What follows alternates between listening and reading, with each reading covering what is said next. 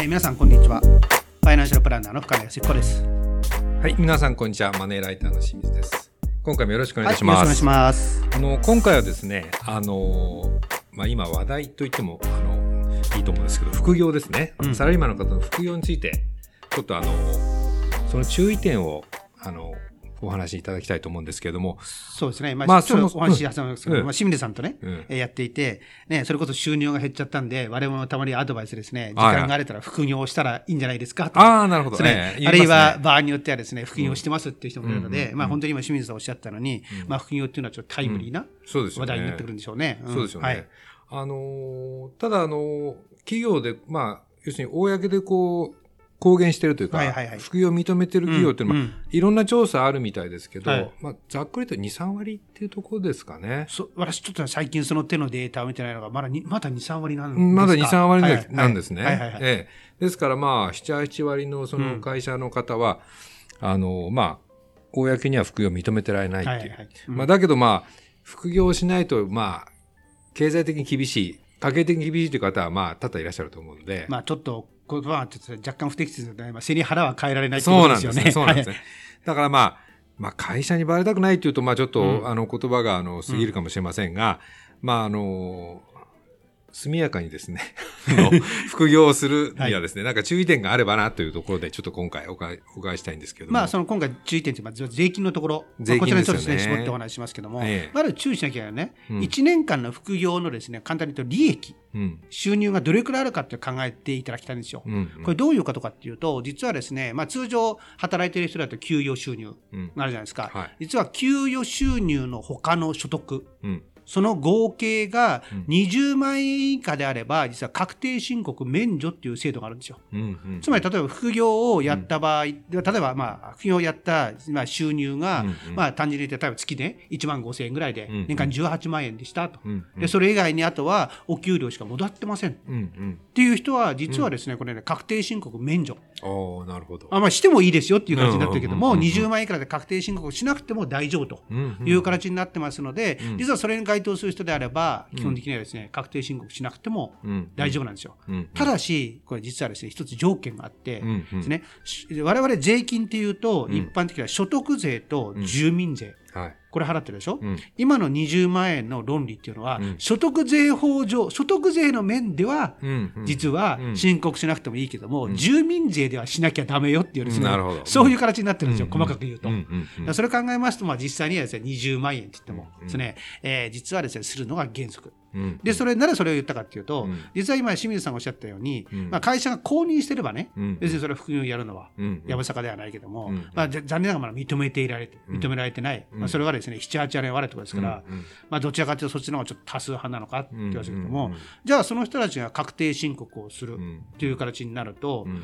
何があるかっていうと、まず一つは、実は今言った住民税でバレる可能性があるんですよ。うん。ですね。えー住民税っていうのは、例えばですね、えーうん。会社の方で言うと、うん。まあ、特別徴収とはい。いう形で、これどれ、うんどういうことかっていうと、うん通常ですね、住民税っていうのは自分が住民票を置いているうんところの原則ですね。自治体から会社の方に、はい。ここれこれこれ、例えば私だったら深野康彦はうんですね、1年間でこれくらいの住民税うん。を徴収する形になるので、うん勤務先の方に、えーそれを毎月いくらでうん徴収してくださいって言って、実は徴収の依頼を市区町村から勤務先に出してるんですよ。うん。うん。だから勤務先は実は市区町村の自、いや簡単に言うと地方自治体の代行をしてるだけなんですね。そうですね。税金計算してくそうれてますねそうそうそうそう、うん所得税はちょっと違いますけどね。ええ所得税は、えー国の代行っていうのが、うんそれが代行ですねイメージですけども、うんですね。ただし、えー基本的には、まあ、納めるのはっていうちょっと違います。うんで、うん何がポイントかっていうと、そうすると、じゅ勤務先のうん給料と住民税だとこれくらいだけども、うん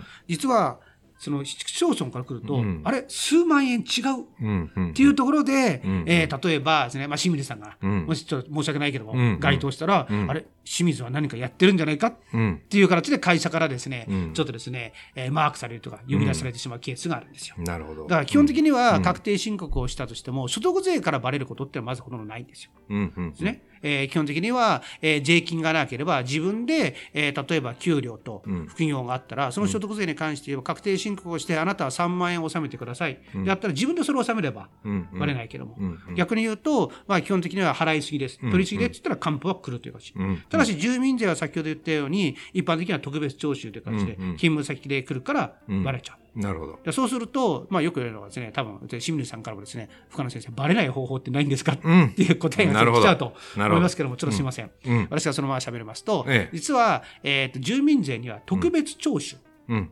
と呼ばれるものと、うん普通徴収普通徴収。はい。と呼ばれるものです。ではい特別徴収っていうのは勤務先が別に代行して、うん。えー自治体の代わりに、うんえー基本的には徴収して納めてくれる。うん。これで普通徴収っていうのは自分で納める。うん。ですから副業の方を実はですね、えー普通徴収という形で選ぶことで、うん。えー勤務先には知られることはないというふうに言われてますね。なるほど。まあそうすると、その、まあ、うっかり特別徴収をしてしまうと、うん。その会社の方に、うん。まあ、やったことがば バレてしまって、はい。まあ、居づらくなるとはい、そう可能性が、はいまあ、ありますので、まあ、どうしてもやむを得ず、その副業せず、うん。を得ない場合には、うん。